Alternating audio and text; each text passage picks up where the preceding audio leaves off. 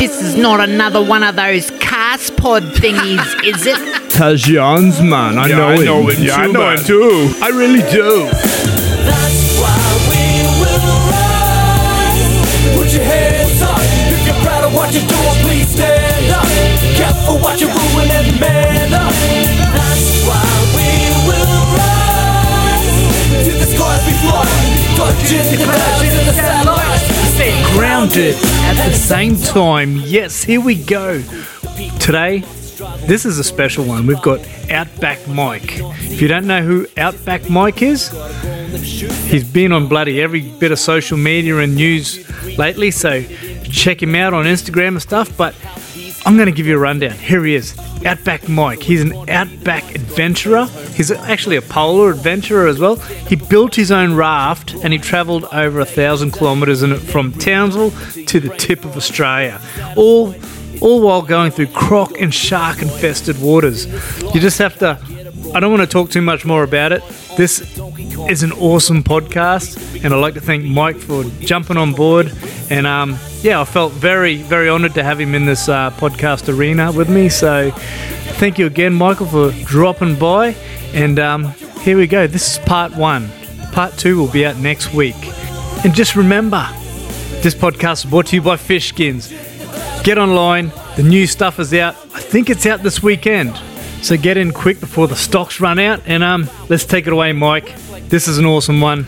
Let's All right, take it we, away, son. we might as well kick it off. Yeah, yeah, cool. Yep, we got uh, g'day everyone. We got a pretty cool dude in the in the studio. We got uh, Mike Atkin- Atkinson. Uh, any relation to Rowan? No, No. no, no, I wish I was as funny as him too. Don't even have to move. Don't even have to talk. That's right. Yeah, audio would be easy. Mr. If you don't know who that is, Mr. Bean. so, mate, uh, where do we start? I, don't think this podcast is going to cover a, a smidgen of what you could talk about, but um, let's talk about wow, where you're from, family at the start. I always like to start with that because I think it's the most important. Yeah, sure. So, Cool. Um, I currently live in Nelson Bay, which is about half an hour north of Newcastle.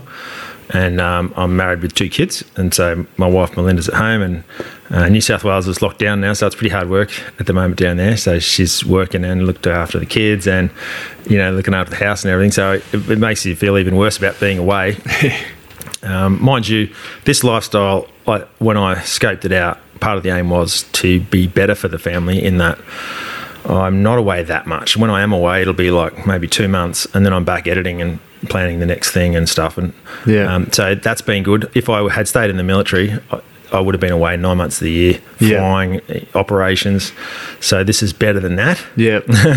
You know, it'd probably be better if I did some like normal day to day job, I guess, in, in many ways. But she knows that that's sort of not who I am and what I like to do. And now, second dater, I took her out to the Kimberley and did 500 Ks in a tinny, and then chartered a chopper, got dropped out in the case and stuff, and walked back pretty epic. Um, so she's known from day one that's kind of what I do. So Yeah. I'm very lucky that she allows me to still do that. it's yeah, it's a pretty big deal to to um, be able to have a wife that understands you in that sort of part. And yeah, it's it's probably hard to find someone that would be that understanding as well.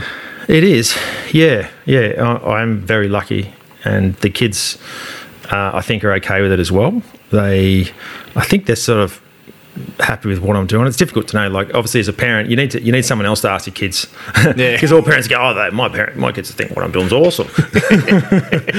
yeah, but they they handle that pretty well. So.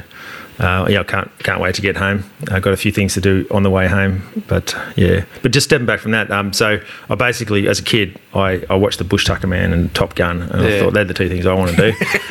so How do I mix those? exactly, and that's sort of what I've been doing ever since. But I knew that I had to pursue piloting first. Yep. So I was always in the outdoors doing adventures. You know, when I was 17, I skied from Mount Kosciuszko to Canberra, which was about 220 k's, and that was the first time I did a big adventure, beginning to end. And thought, yeah, this is cool. Like when you're doing it, you're like wishing you'd never started. This is the dumbest idea ever. What was I thinking? And then it ends up being the best thing you did, and, and it becomes like um, an, an addiction, effectively. Um, but A good addiction. A good addiction. yeah, yeah. So I did all these adventures, but then I put all my study work into being a pilot. Didn't get in the first few times, so I travelled the world, did more adventures, um, but uh, eventually got in as a helicopter pilot.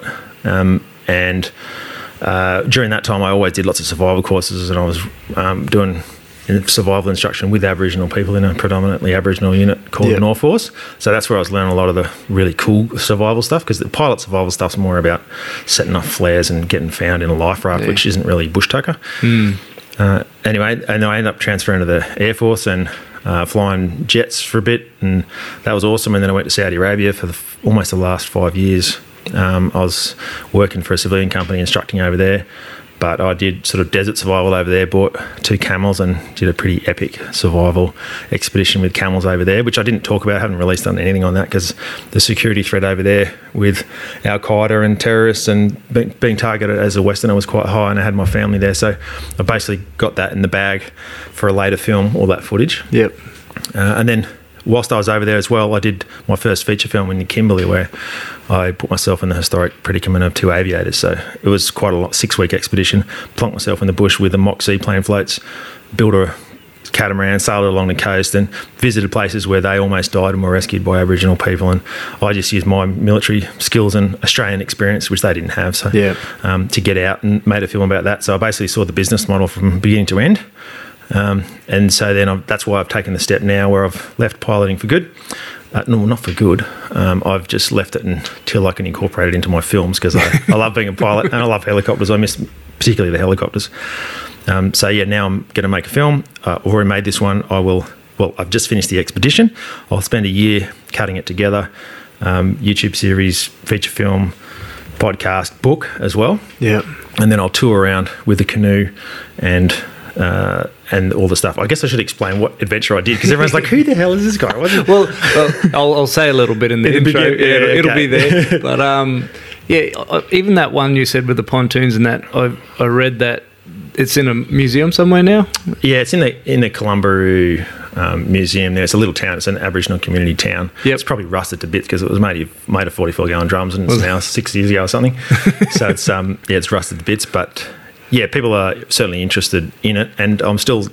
Um, selling DVDs from that in that in the, another museum nearby and stuff so I'm able to contribute back to the communities that assisted me Yep. um, including the Aboriginal community. I had a plaque made that that basically just showed the public when they visit that Aboriginal people saved these guys Yeah. and how they were really generous with their time and their efforts and their lives by this crazy rescue effort that they did, Yep. um, which they're just so humble about.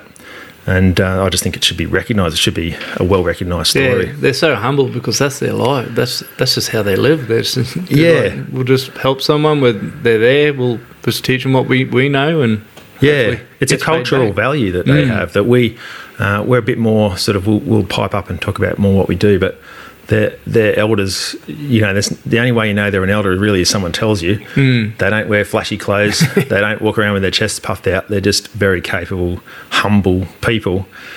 So it's it's really.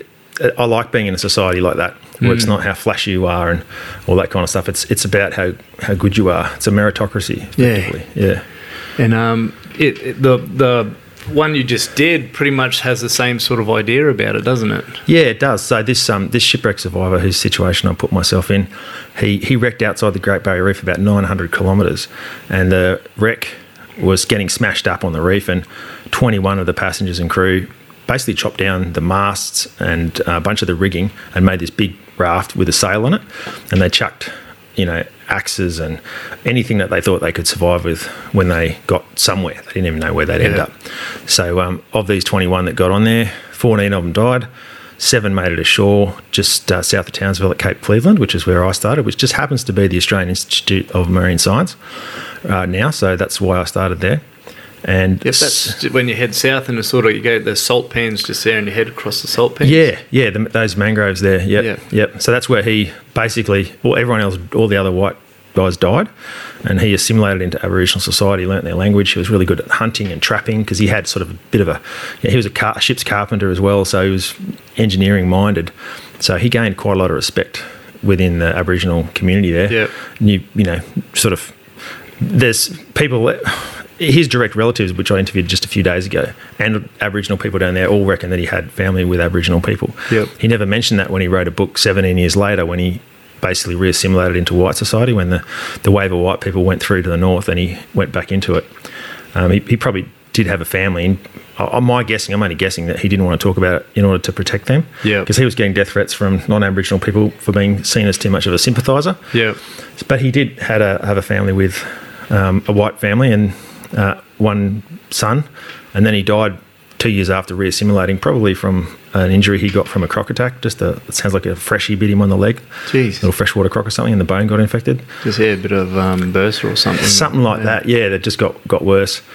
So, but yeah, he's so he wrote a book about it, and he details a lot of stuff about how Aboriginal people lived and how rich the society was, and all their you know their cultural um, celebrations, and it's pretty complex. They know a lot about. Um, a lot more than we do about how everything's interconnected, and their, their ecological knowledge is better, really, than a you know our best PhD grad. Yeah. In fact, PhD grads will go to Aboriginal communities to Ask the question. ask questions. Yeah. Now, they might PhD grads have a different kind of understanding that they'll understand, you know, the molecular biology behind something, but they won't be able to place how everything fits together and notice that this has changed, this has changed. Particularly what's happening with the environment now. It's the Aboriginal people that notice the introduced species first, or that the seasons are changing, or anything like that. Yeah. So, yeah, they got a huge end. Like I would call it uh, an Aboriginal education.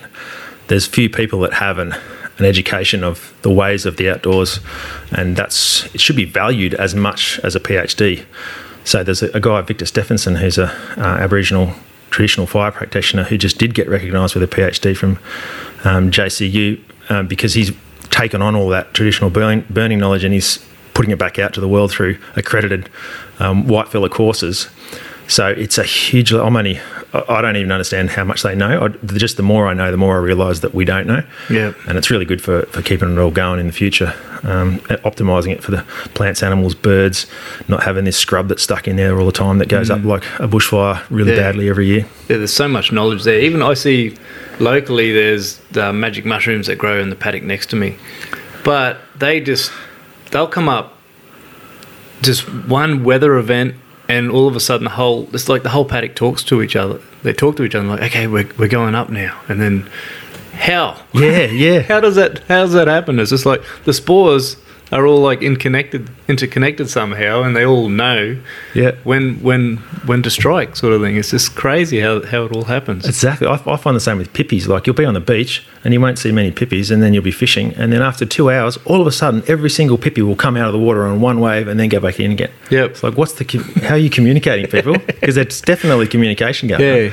Yeah. And they're they're great with that, that, and they have all these other indicators. So I was hunting stingrays, and um, he's going, "Oh, that's that's not the right season for stingrays." Um, and I was like, "Oh, but why does it matter?" And he goes, "Oh, well, first of all, for sustainability, hmm. we we take certain things at certain times of year, and that might fill a gap between when the dugongs we eat the dugongs. So there's that reason, but there's also they taste rubbish at this time of year, Yep. because the liv- they're their livers are the wrong color, and you need to get them at this time and mix the fat from the liver in with the meat." And he goes, "Well, we just use this particular flower to indicate when that's happening." So there's a lot of other indicators that they use that match in with Yeah. those with those environmental events. So yeah, Yeah, I heard a, a, a fellow from Papua New Guinea. I wanted to get him on here, and he, he said there's a flower on a tree that will only flower a certain time of the year, and when that flowers, the crayfish walk the reef. yeah, yeah, that- Stuff like that. Yeah, yeah, exactly. um, the mullet was the when the mullets have the egg ray, which I was eating on my trip. That one's the when the yellow kapok flower comes out, Yep. um, which is all up and down the coast as well. Yeah, Jeez. it's a crazy world, isn't it? yeah, yeah. It's it's just great when you can get an insight into it. and, and it's, it's it's they really need to focus on it because these elders aren't getting any younger. No, and no. the knowledge, if it doesn't get passed on, where's it go?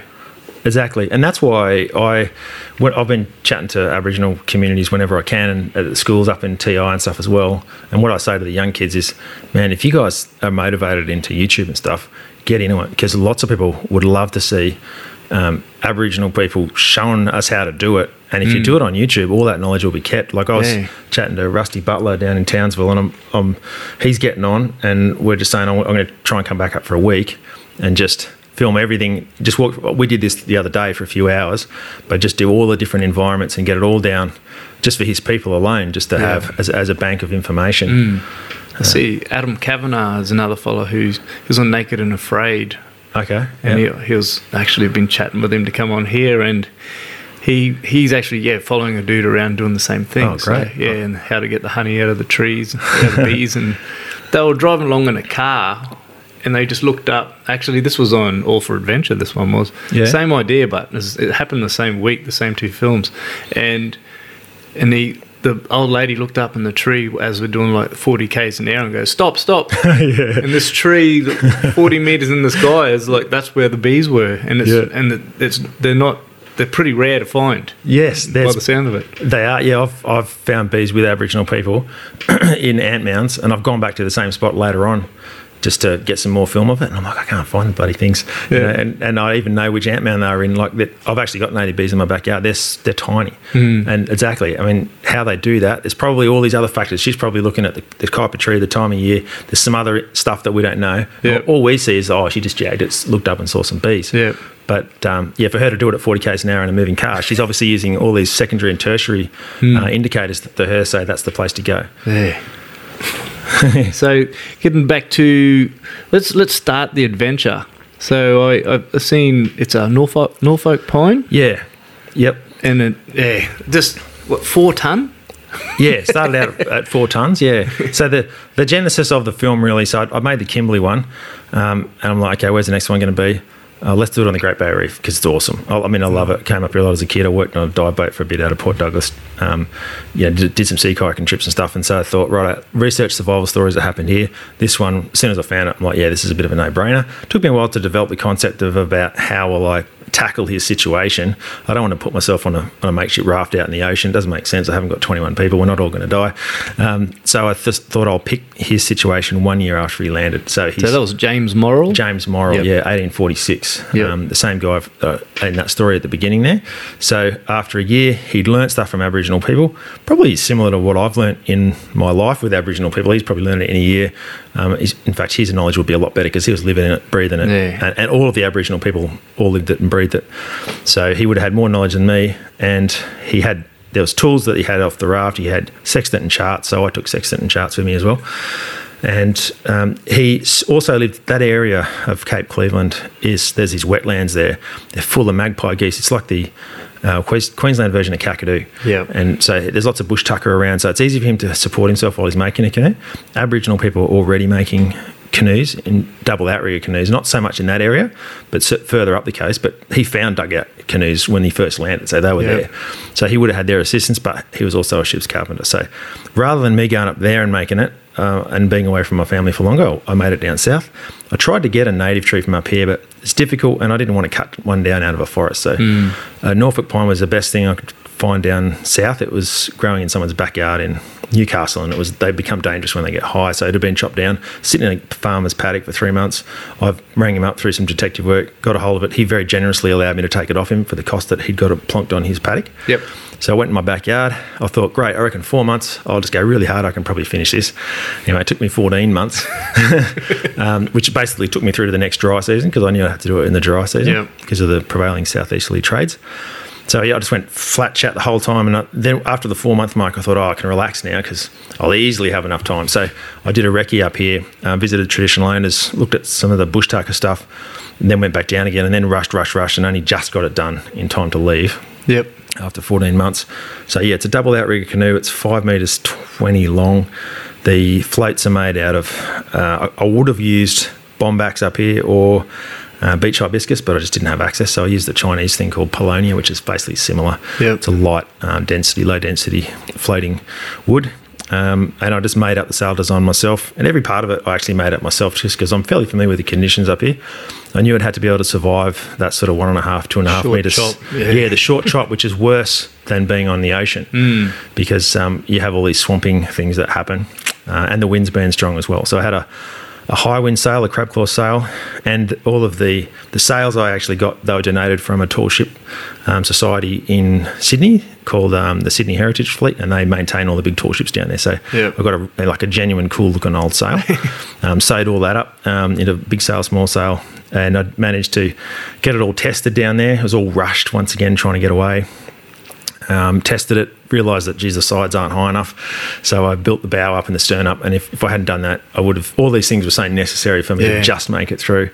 And sort of the crux of the sailing danger came just towards the end, where I, I came close to capsizing, and all of those sleepless nights and design decisions all came down and were tested right to the limit. Right on the last Um, couple of days. and another one inch lower on the sides. You know, any any little wavering of that marginal line, I would have been rolled over there in Yeah. some really crocky seas. Um, would have been horrible. So yeah, the, the canoe design worked quite well. It's, Yeah. it's not like a great fast sailor. It's a log, you know. Yeah. But uh, it it did the trick. So anyway, I dragged it up to uh, Townsville and uh, got stuck with a lockdown there. As soon as that finished, I launched, and then it was basically 50 days in the end. Yep.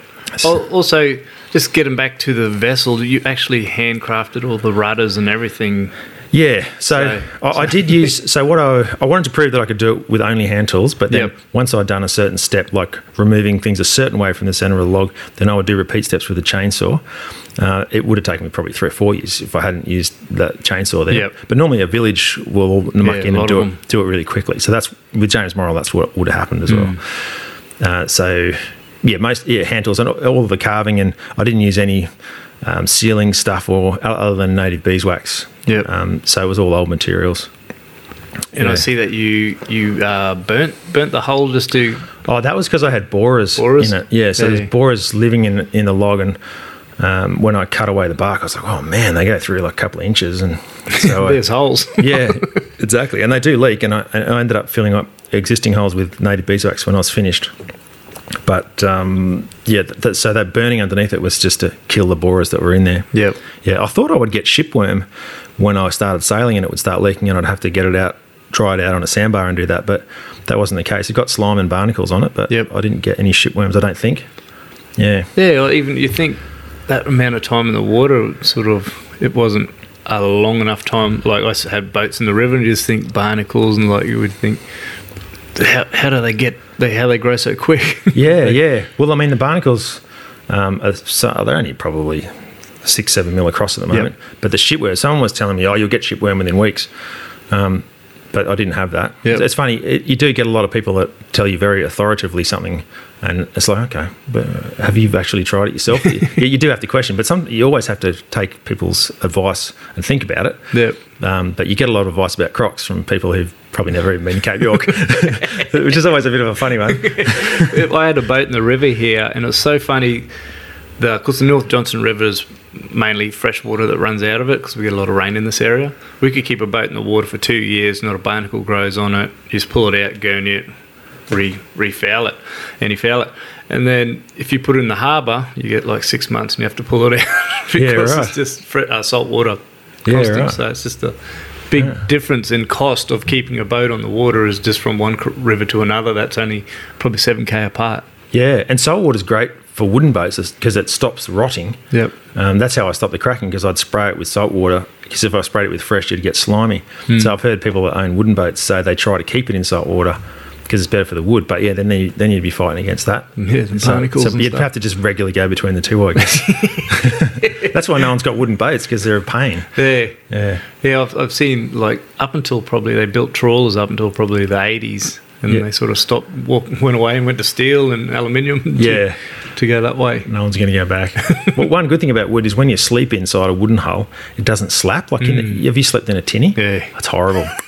All night long. It's really hard to sleep, even with earplugs in. Yeah. I can't sleep. But with a wood, you don't. It's it's silent. The slapping. That would be good Yeah, which is cool. Yeah, fiberglass is sort of the same, but yeah, Yeah, it makes makes a big difference when you're in there because it's it's like in an echo chamber. It's like you're living inside a guitar. Yep. Something that's uh, it's designed to um, propagate sound waves. yeah. so when you left Townsville, what was it the first day? What was running through your head? Like, Uh, first day was it was um, stressful because I'm always worried about forgetting stuff because everything's completely unsupported. And also, you know, with my adventures, normally you, you try to just sort of sneak away an adventure so nobody knows because that way if it all goes to poo. you can head back. yeah, it's like no one knows. Have you left on the ship? No, I haven't left, mate. Yeah, I'm still just still getting ready. But um, you know, like I'd gone all out and I had the Today Show doing a live interview and everything. Yep. That was it was my idea because I couldn't pressure. it was heaps of pressure, and I couldn't do it on land because I would have had to wear a mask, and then the interview doesn't work. So I had to do it at sea, and I was just lucky that it was only blowing five to ten knots. Uh, but even during the interview, I'm like trying to paddle away from a rock and stuff like that. Uh, but I was just I, that was just jagged it with the weather because Yeah. if it's 25 knots, it would not have worked. Yeah. Um, but I got got going, and it was a pretty successful day. It was only ten kilometres. Just got around the lighthouse of Cape Cleveland, and um, chucked the anchor down. So that was good. And then the first three days, the weather was just light and easy, and I could tell, okay, this is great. Don't get your hopes up because it's going to get worse than this. So I did get eased into it, and so sort of three or four days of easy stuff. Got to sort of Hinchinbrook Island area, and then it just went all rainy and yuck. Welcome to my town. And uh, it's, it's a shame because I had organised with a traditional owner for him to come out and we are going to camp there. Uh, COVID and a whole bunch of things stopped that happening because of all the restrictions. Yeah. Um, luckily, it, it did because it was horrible weather, and then I had some pretty serious incidents happen with the with the dugout. So um, when I tried to get out around the headland to sort of halfway along Hinchinbrook Island, the rudder pinion snapped. That's what the the rudder rotates on. So I basically spent a day fixing that up, and then I got going again, and I'm sort of more north, almost um, north around, almost getting north of Hinchinbrook, going along. I think, "Yeah, this is great. It's pretty rough. There's white caps, but it's all going good. And then the rudder snapped in half um, completely, which is a pretty big deal on a on a sailing boat. So I managed to get it in, get the sail down, use a emergency oar, and sail really to the next island where I thought I'd have a safe enough anchorage. And that was a national park island, so I couldn't cut down any wood. And. I basically just spent a couple of days searching for a piece of driftwood which would do it. And it's not like you're just finding something that's just going to patch you up and get you to the nearest port. For mm. me, I, it was like oh, I'm not even 20% through the trip yet. So it had to be something that lasted all the way. So I chose something which was big, bulky, really strong, not particularly hydrodynamic underwater, but it's not going to snap. Yep. And I managed to shape that into what got me all the way to the tip in the end. Yeah, So- I actually had a chat with Az about. He, he said the same thing, heading up, and then you can't. They hit an area where it's a green zone, so you can't fish there and stuff. My thoughts on what what are your thoughts? My thoughts were if you're in that area, you're under self propulsion, you're in survival mode. You're not Yeah. in. You're not in. Hey, let's go out have some fun and let's head home or whatever. You you you're in survival mode pretty Yeah, much. So yeah. I feel when you're in those areas, you should be allowed to. If your boat's broken, you should be able to find a tree to fix it, or if you're Yeah, yeah. because there's not going to be a lot of people that do that. I agree, um, and maybe I could have done that as well. But what was more important than, particularly in the sanctuary zone side of fishing, was that I, I support the fact that we need the sanctuary Yeah, zones. I- I think we've overpopulated the planet, and we need to stop having more people, and and we also need to uh, what we've got, you pull back on what we're taking. So. Yeah, I, and I'm I'm keen to push the national park thing. I mean, if those islands weren't national parks, they'd be covered in little huts. Yep. There'd be people camping all over them and stuff. So uh, I wanted to, in a way, use my example of look, I'm I'm I'm starving here and I'm going through all the hardship because there's these rules, but we need the rules. And Yep. I'm, I'm relating that back to Aboriginal society because they had a lot of rules and they used to abide by them and that used to maintain their sustainability. Yep. So yeah, that's why I was happy to uh, deal with difficult rules. There were times when I considered breaking the national parks rules, and I talked about it on camera. For example, when I was anchoring behind some little sandspit, E Island, which I know is national park, and there's big croc cracks on the beach, or I've seen a big croc on the drone, and it's coming towards me. I'd be happy enough to break the rules then and camp on an island Yep. when you're not going to camp. And I think national parks would be happy enough with that. Mm. I didn't end up having to do it because I had mitigations on my canoe. There's certainly times when it, it is okay to break a rule if it's life and death, and people die when they're trying to when they probably should have just broken a rule and it's about understanding when that's appropriate and when it's not That's pretty. A really good answer, actually. That's it. And I'm I'm on the, along the same lines with you. I think our catch, our our uh, quota numbers are too too high on a lot of species, and um, I've I've said it on this podcast before. Crayfish is one of the ones where I just noticed. I've speared out this reef for years, and there's the crayfish numbers aren't even near where they used to be, yep and the quota's still the same. So yeah i mean five's a lot and you had had four people go out in a boat Yeah, no, it's, it's three per person, ten per boat. yeah right okay Yeah, so that's ten cray you're taking home that day. And like I say, crayfish is is a flavour, not a. You're not going to sit down and have a feed of crayfish. Like the whole family's not going to have a cray each yeah at the yeah, table, sort of thing. It's a it's a flavour. You put in your spaghetti or something like that. It's yeah and I've always been I've always been vocal about the cray, especially the crayfish. Is just like three max per boat. We don't need any more than that. It's Yeah. they're a big they're a big animal. Yeah, You get yeah. a big um, three kilo, four kilo crayfish. That's feeding your family that one crayfish that night. Yeah, absolutely. Mm. And, and so back in my shipwreck survivors day, the Aboriginal guys tell me that in their day they would just walk down at low tide and they'd see the feelers and they'd pick them up. You can't do that anymore because Mm. there's not as many. Why? Because there's more people. Yep. So the first two thirds of my trip, I didn't catch a single fish trolling. And then once I got past Port Douglas, basically where the population stops, I started to catch fish.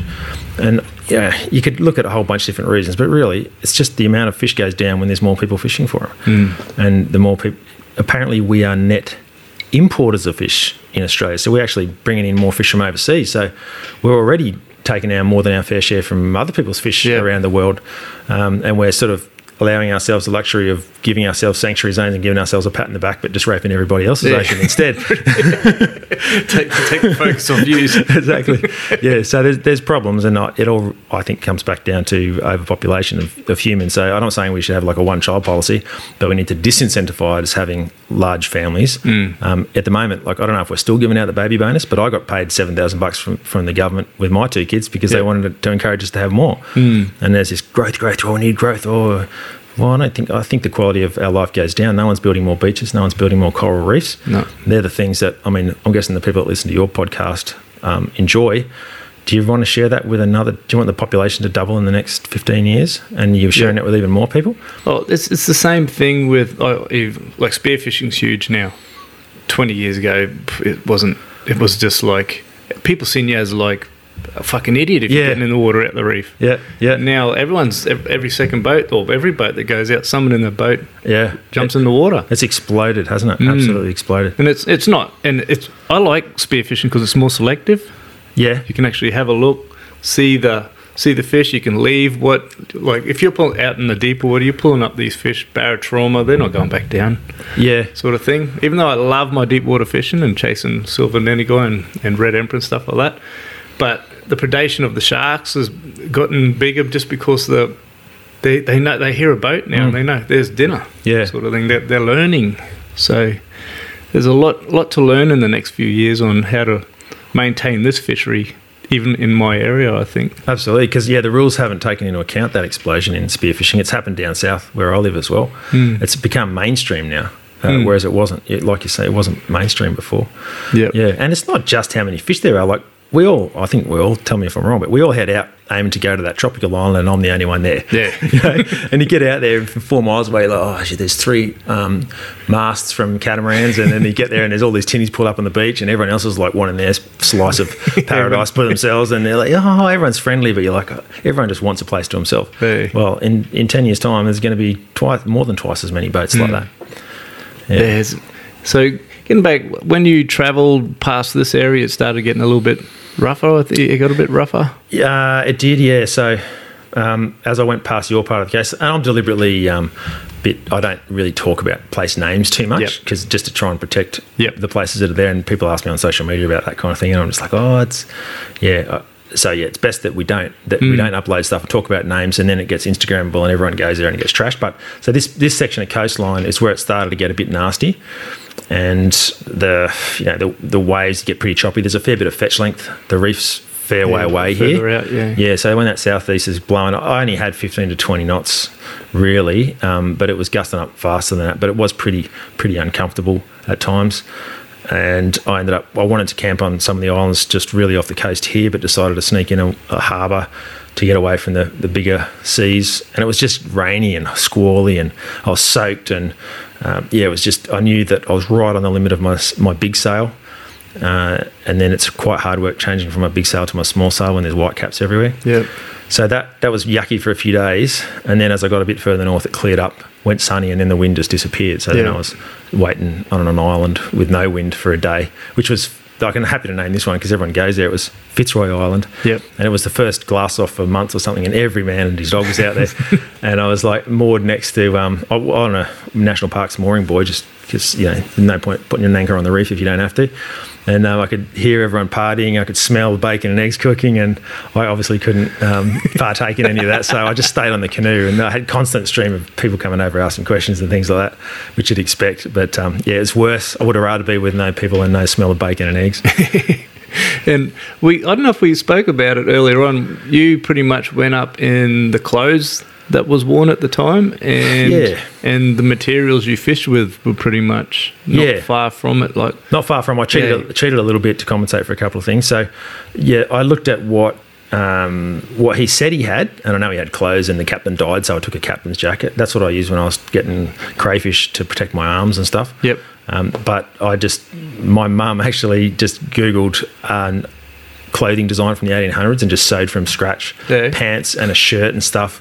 We just looked at Google Images and just shaped together what we what we could could and I, and a hat and stuff, my shoes and a few things. So yeah, I looked like a bit of a weirdo, like, but it makes it more authentic. Uh, the fishing gear, I I thought about using um, linen fishing line, which is what was used back then. Yep. Uh, I decided not to because it's really hard to get, and I know the fishing is not nearly as good as it was when he was around, and so I decided just to give myself the benefit of just having mono fishing line, which is um, you know it's a bit of a cheat, but uh, it would have been easier for him to get fish. Like he could have just walked down and got the crayfish. He could have Yeah. just helped himself the giant clams too, which I'm not allowed to. Yep. So that that compensated for that side of it. But but I made my own lures, so I just used like antique teaspoon um, with a hook on one end. Yeah, I Just I've seen a hook. picture of that. It's actually on your Instagram, your latest post. Yeah, the latest. I think I stuck it on yesterday. Yeah. Yeah. Um, so that got uh, a third of the fish. The one that really worked was the uh, the popper. It was Yeah, just a bit of timber popper. Yeah, yeah, just a bit of beach hibiscus, which is um, low density, sort of similar to what my floats are made out of, and um, just hollowed out, the, poppered the, the, the front face of it a little bit, and Yep. wire down the sides, hook on the end, and that was the one that got two thirds of the fish. yep. Yeah, the, the sharks like the spoon, um, but the queenies and the mackerel like the popper. Yep. So you didn't have a crack at any sharks eating wise?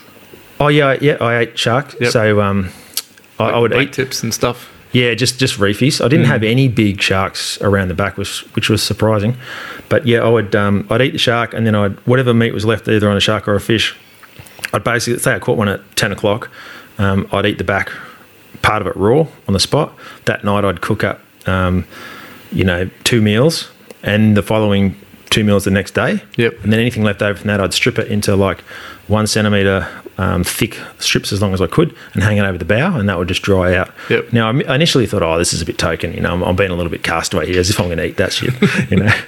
and then uh, when I got really hungry and I hadn't caught any fish for ages, I'm like, all right, I'm going to give this a crack. And I turned the camera and I'm like, you know, put a bit on my tongue. Oh, it's, oh, it's not too bad. And then after I'm like, this is bloody good. This is honestly really good. You know, I almost prefer this to the cooked stuff. So that was fantastic. The only thing that started happening then, I started drawing more fish because I liked the taste of it. And then the seagulls, I'd, I'd like go off on an island and I'd go off with my spear and I'd come back and the seagulls stolen it. Or the ants had come on board at low tide, the little buggers, they come on, they steal all the fish off your boat.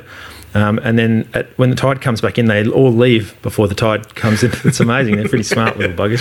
Figured you out. Yeah, yeah. I, I thought you might have been u- um, using it as bait or something like that. Oh, I'd always, I'd always Yeah. keep some for bait. But that was my plan too for the dried stuff. You know, I could use it for bait. Yep. But um, bait was a struggle because obviously it only keeps for about maybe two or three days, and then it really stinks.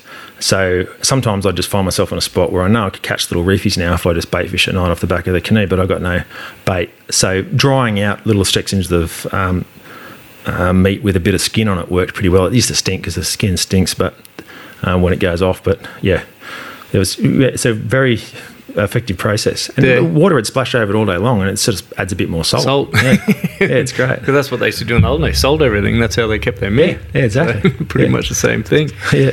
All right, as you can tell, that's the end of this little episode. But guess what? Part two will be up next Wednesday. So, next week on Wednesday, we'll be delving deeper into the problems and the issues that arose on the trip, and also some heartfelt moments that will probably tear you up. It actually teared me up. So, yeah, it'll be good to delve a bit further next week. So um, I'd like to thank Outback Mike again. Check him out on Instagram and Facebook, Outback Mike.